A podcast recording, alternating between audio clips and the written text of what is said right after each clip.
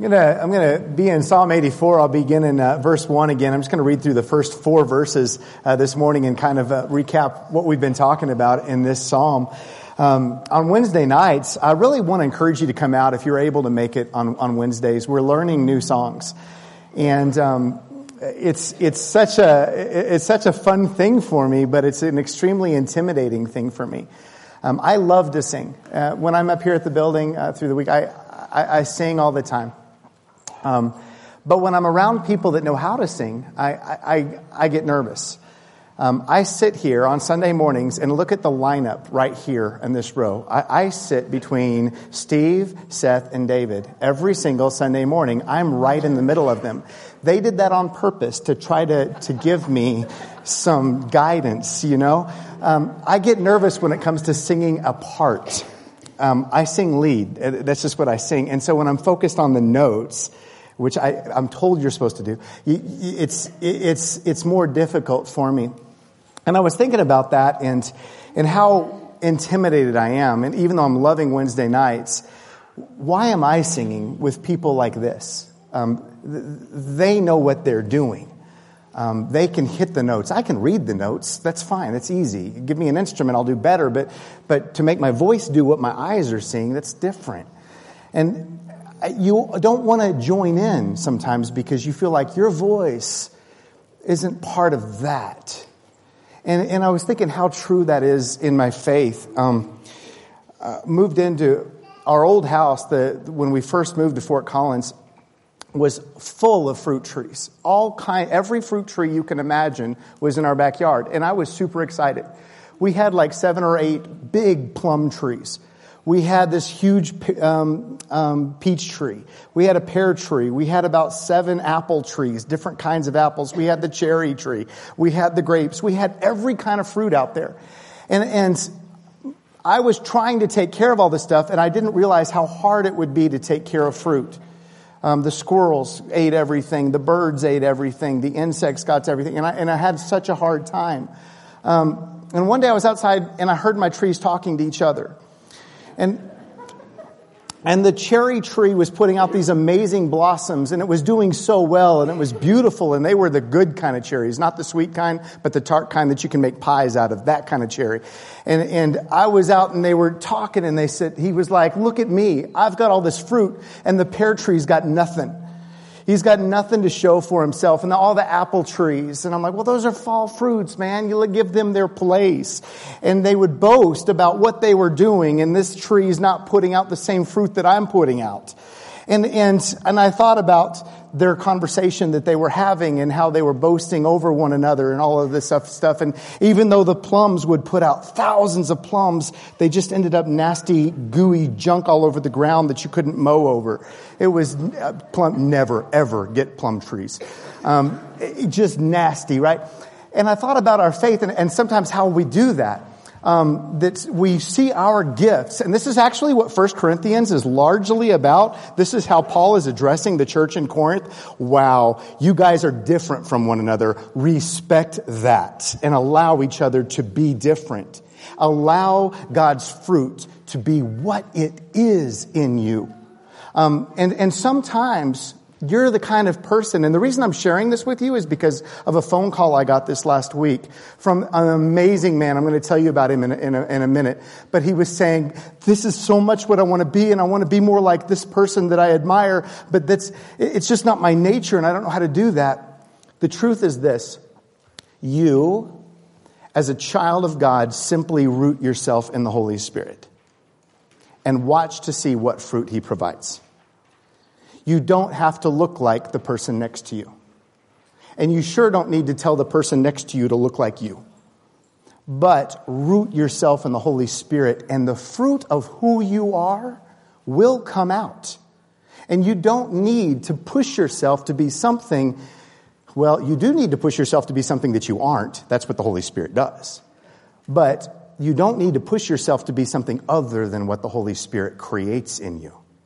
That is what he's designed to do in our lives. And so simply rooting ourselves, and that's so relevant today's, to today's society because we are so caught up in right now. We're excited about our differences. That's why Myers-Briggs took off the way it did. That's why right now Enneagram is trending, right?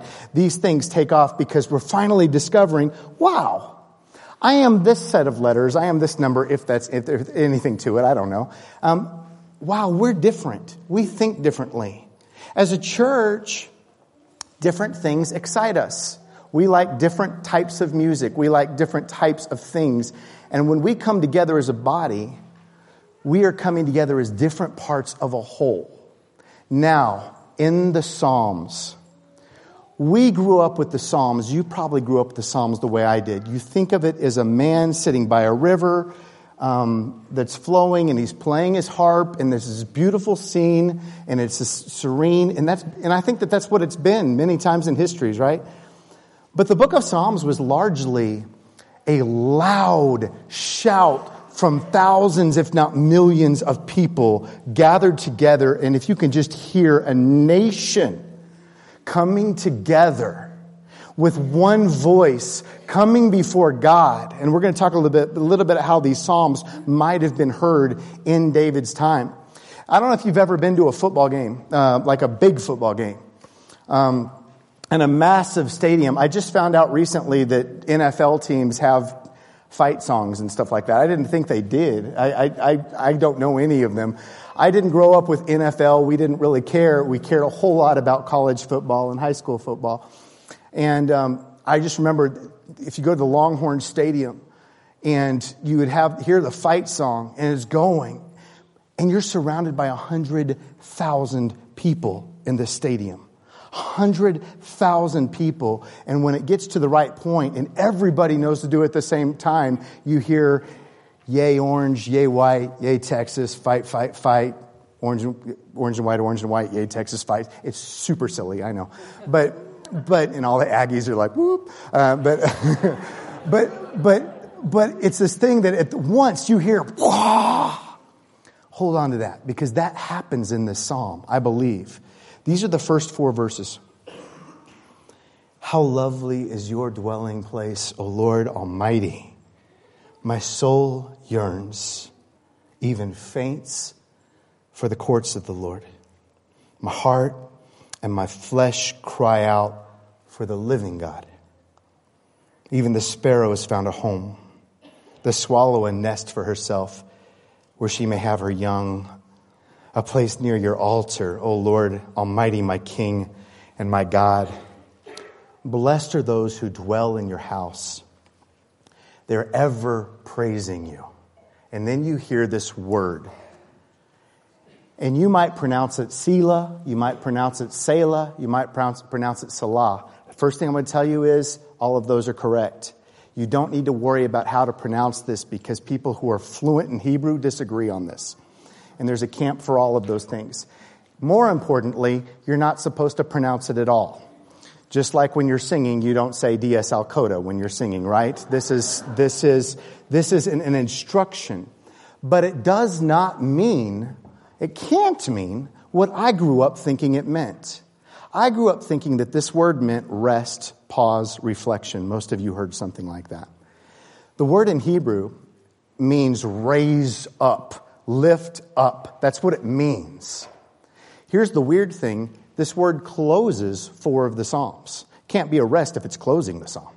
It's at the end. Most likely, people, scholars are now arriving more at the idea that this was a congregational um, I don't know if you hear like the Spartan or if you hear just a cheer or whatever it is, but this 100,000 people in Texas Longhorn Stadium sound like thunder.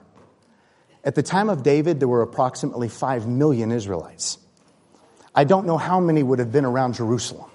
I don't know how many would have been here, but it was a pilgrimage that people would make, and they're singing these psalms and these kinds of things. It would have sounded like thunder, and I believe the Selah is something where oh, you would just hear this raise, this praise. And he says this, those people that dwell, dwell in your house are ever praising you, just hear as one voice people who are divided, people who have got junk in their lives, as one voice, they come up and they praise him. And then he says this Blessed are those whose strength is in you. And before I focus on those words, I want to just kind of address something that I'd missed last week. In this previous verse, uh, we talked about Selah. Um, Blessed are those who dwell in your house, they're ever praising you. Um, I want you to know this, and this is so relevant to Steve's class on, on, on Job and what we're talking about this in the mornings. It's like, really? When I'm going through suffering, when I'm going through loneliness, when I'm going through hard times, when I'm struggling with disease, I'm supposed to worship. Worship in the Bible does not mean I'm dancing and smiling and singing. The praise that constantly comes from my heart, may be more frequently, is the heart that is crying out and hurting and in pain. But in my suffering, in it, God is praised. Even when I'm going through hard times, their life is full of praise, and that doesn't mean joy.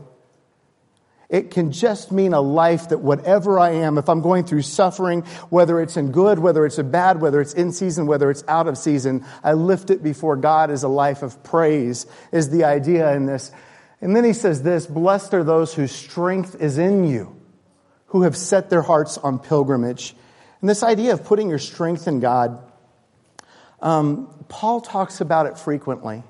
He says, To this end I labor with all of the strength that he supplies. He says, I can do all things through Christ who gives me strength. This constant dependence, my God, I need you. I desperately need your strength right now for what is ahead of me. And I don't think that that's something that is, it, there's so many times in my life, I don't, I don't identify with that. And the reason why is because I'm not putting myself in situations where I desperately need His strength. When we set up camp and we make our home and our hearts aren't set on pilgrimage, we stop having that need and that dependence. I wonder if there's something that you absolutely need where you just lose it if you don't have it. Your coffee in the morning, um, breakfast, sleep, something that you're like going to cry if you don't get it soon. I desperately need this. Have you ever been around somebody that was like that with prayer? That said, I, I, I, have, I have to go right now. I, I have to. I can't. I need to pray. I need to come into communion. I need to come into fellowship with my God. There was a woman who meant a great deal to my life when I was young. Her name was Charla Markham. And this woman, um, at first I thought she was weird because she prayed constantly over everything. I remember one time she couldn't find her car keys and she stopped and we started praying. And I was thinking, are you serious?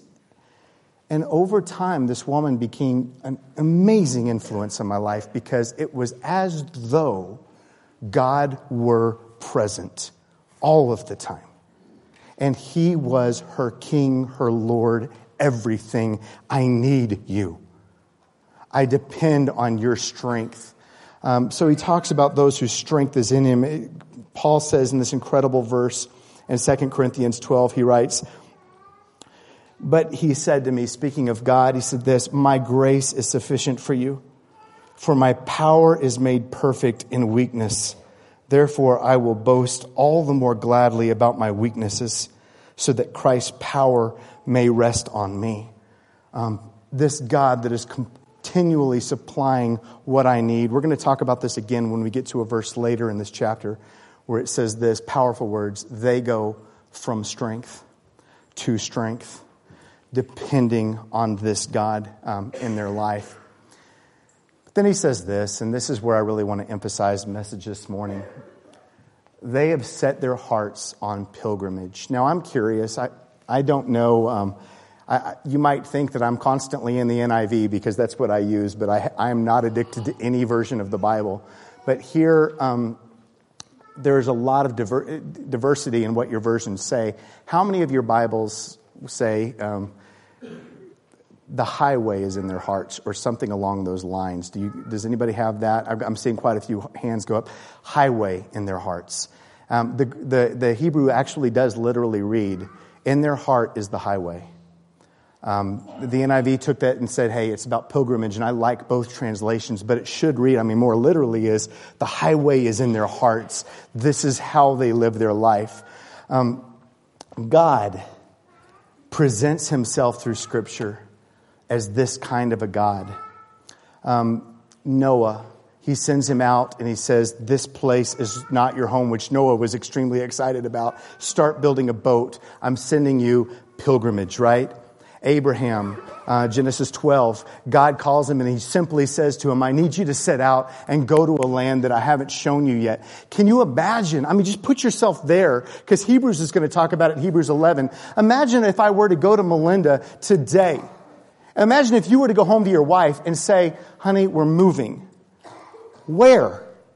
I don't know. We're going to pick up and go. No. Are you kidding me? He picks up his family. He leaves everything he knows and he doesn't know where he's going. And the only thing that he buys along this journey anyway is a grave. He doesn't purchase anything except for a tomb. And that's it, because his home wasn't in this world. This is what Hebrews uh, 11 says about him, and I'm going to try to tie this in. Um, beginning in verse 7 of Hebrews 11, it reads, By faith Noah, when warned about things not yet seen, and holy fear built an ark to save his family. By his faith he condemned the world and became an heir of the righteousness that comes by faith. By faith Abraham, when called to go to a place he would later receive his inheritance, obeyed and went even though he did not know where he was going.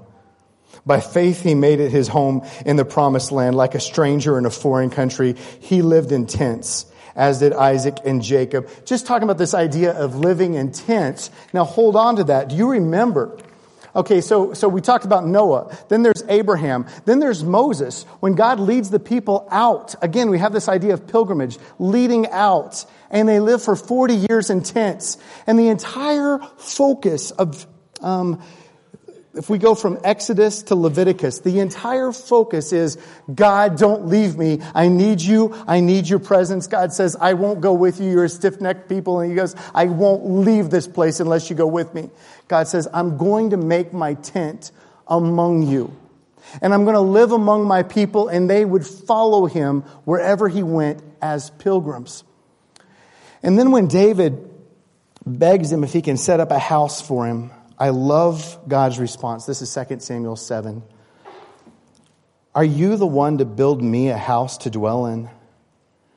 I've not dwelt in a house from the day I brought the Israelites up out of Egypt to this day. I've been moving from place to place with a tent as my dwelling. Um, even God presents himself in this way as a pilgrim, moving through this world with purpose. Um, there's a scene I kind of want to put before you. We sang Holy, Holy, Holy uh, just a couple of songs ago. Um, I don't know how you picture heaven. Um, our ideas of heaven are going to be very, very different. I am an introvert, so my idea of heaven is just sitting in a massive open field with nobody around. God is going to, God is going to surprise me with something more beautiful than that. I know that. But whatever your idea of heaven is, these pictures are painted in Scripture. And, and I'm coming out of, like, this is Revelation 4, this is um, Isaiah 6, uh, this is Ezekiel 1 and Ezekiel 10. You have similar images of this throne of God. And, and you have cherubim surrounding the throne, right? And, and they're praising God, crying out, Holy, holy, holy, Lord God Almighty. And Ezekiel, it describes this throne as these cherubim and their wings are connected and one looks like a man, the other a bull, the other, the other a lion, the other an eagle. And, and they, they, they constantly cry out, Holy, holy, holy. And it says above their wings this is an expanse like sapphire and above the sapphire, this throne. What I want to show you about those chapters is something really amazing, particularly in the book of Ezekiel. Ezekiel is written in the context of the destruction of the temple. A place where they considered this is where I'm going on pilgrimage to. This is God's throne. This is where it says that the temple has been destroyed. All of the exiles have been let out. They're, they're on their way to captivity uh, in Babylon. And it says they're by the river Kebar. I don't know how to pronounce that word, but they're by this river. What's beautiful about the imagery, we focused on the angels and what must heaven must be like and the praise of heaven be like and this great throne scene. What you're seeing in Ezekiel is a chariot, not a throne. It's the wheels. And all of this is what's important is God being mobile. And the most, most sacred thing to me in the book of Ezekiel is not how grand this great throne of God is, but where it is. Because it says in Ezekiel that he went up from the temple and it appears where? By the river Kebar with the exiles that thought they had been driven from God's presence. And Ezekiel says, no, God's presence is picked up and he is right here with his people, even now. He also is on the move, Jesus, throughout his ministry. Come, follow me. Every single day, we are moving. We're going somewhere. Guys, the reason this is so important and the reason Psalm 84 hits home with, for me is this idea of pilgrimage, going on a journey, going somewhere together, means this we are constantly moving forward. We cannot sit and be stagnant in our lives. It means, it means this we are living this journey, on this journey, with purpose and with direction and with hope. It is about moving forward. Call I got this last um, couple times this last week is from a young man that has inspired me um, a great deal. And he's in a church, and this is frequent. I, I, I get calls like this fairly frequently, but this one in particular uh, really hit home with me. And he said, You know what? Everyone, it's a culture of division. It's a culture of fighting. We fight about everything. And that's what we do. And we've lost sense. And he goes, I don't know what to do for myself and I don't know what to do for my family because this doesn't feel like God. And, and I'm going to say this. He didn't say this, but I'm going to say this. And it sure doesn't sound like pilgrimage. It doesn't sound like that. We get this culture because we lose sense of our purpose. We lose sense of our direction. But the reason he inspired me is this. He said he just began to pray and this man who he says, I'm shy. I'm not, I'm not that super outgoing person, but I want God to make a difference in my life. This man started getting members of the church, six or nine, just to come to his house and pray together and talk about what does it look like if we live by the Holy Spirit and what is the church supposed to look like today. Um, this, this is so meaningful to me because this church and the attitudes of the body have meant a great deal to me. Um, and I've learned this in working with Bob, is back here, and his wife Laura. They came to us really is just a gift from God. And, and, and working with them, I thought, wow, Bob and I have absolutely nothing in common. I mean, nothing. We are so different in the way we think and the way we act. But the man, they are in the trenches going to war. And I think it's so true that if we are active in the ministry that God has called us to, our differences are totally okay because we have work to do. And when people are working hard, they are not dividing. When work, people are working hard, they are not complaining about one another. When our hands are calloused and our knees are dirty, we have bigger things to worry about. And that has meant a whole lot to me as part of the body here that we keep moving forward, keep working with everything that's in us. Um, growing up in church, and you're familiar with this, and I hit on this a lot because it's super important to me. I grew up in the Austin area, and, and much like it is here in, in, in most places, church is about preference. It's, we, we treat churches as though they're restaurants. And we talk about them as though this is my flavor, this is your flavor, this is what makes my restaurant successful, this is how your restaurant could be more successful like my restaurant. That is how the West sees church. And that's the way we talk about church frequently. What I like, the types of songs I like, the type of worship I like. That's not what the kingdom of God is about. The kingdom of God is about something so much greater than those things. And if I were to go to a church in America, and I, this is something I've shared a lot with the AIM program, uh, because when AIM students frequently would go, and this is a, a missions training program, young people in Lubbock, Texas, when they would train to do mission, they would go to foreign countries, they would go to these different countries, and they would experience something that was profound to them. They would experience a different culture, maybe a different way of doing church. And, and there's a, a, pressure we would put on ourselves because you're only there for two years and you would put a pressure on yourself to make a difference, to make an impact in those two years. If you don't, you feel lazy and you start complaining. And this is a whole, a trend that we started developing I started to see, but you know this? Coming back from the AIM field, more than 50% of AIM students stopped going to church. True of our universities as well. True of Oklahoma, true of Harding, true of most of these. Missionaries would go out and more than 50% stop going to church when they come home. Why? And that is something that terrified me when I found out these statistics and prayed and talked to some of the leaders of these groups. Why is that happening? Because you go and you experience what church could be like in that culture, and you come home and this is no longer a culture. This is home and we come home critical of the way everything is run and done because I don't like your restaurant. And that is the way we have been thinking for too long. But in the kingdom of God, we are pilgrims on a pilgrimage. That means we're, and we're going to get to this next week, which is just my absolute favorite verse. As they pass through the valley of tears, uh, that's what the word Baca means. As they pass through the valley of tears, they make it a place of springs. They transform their environment.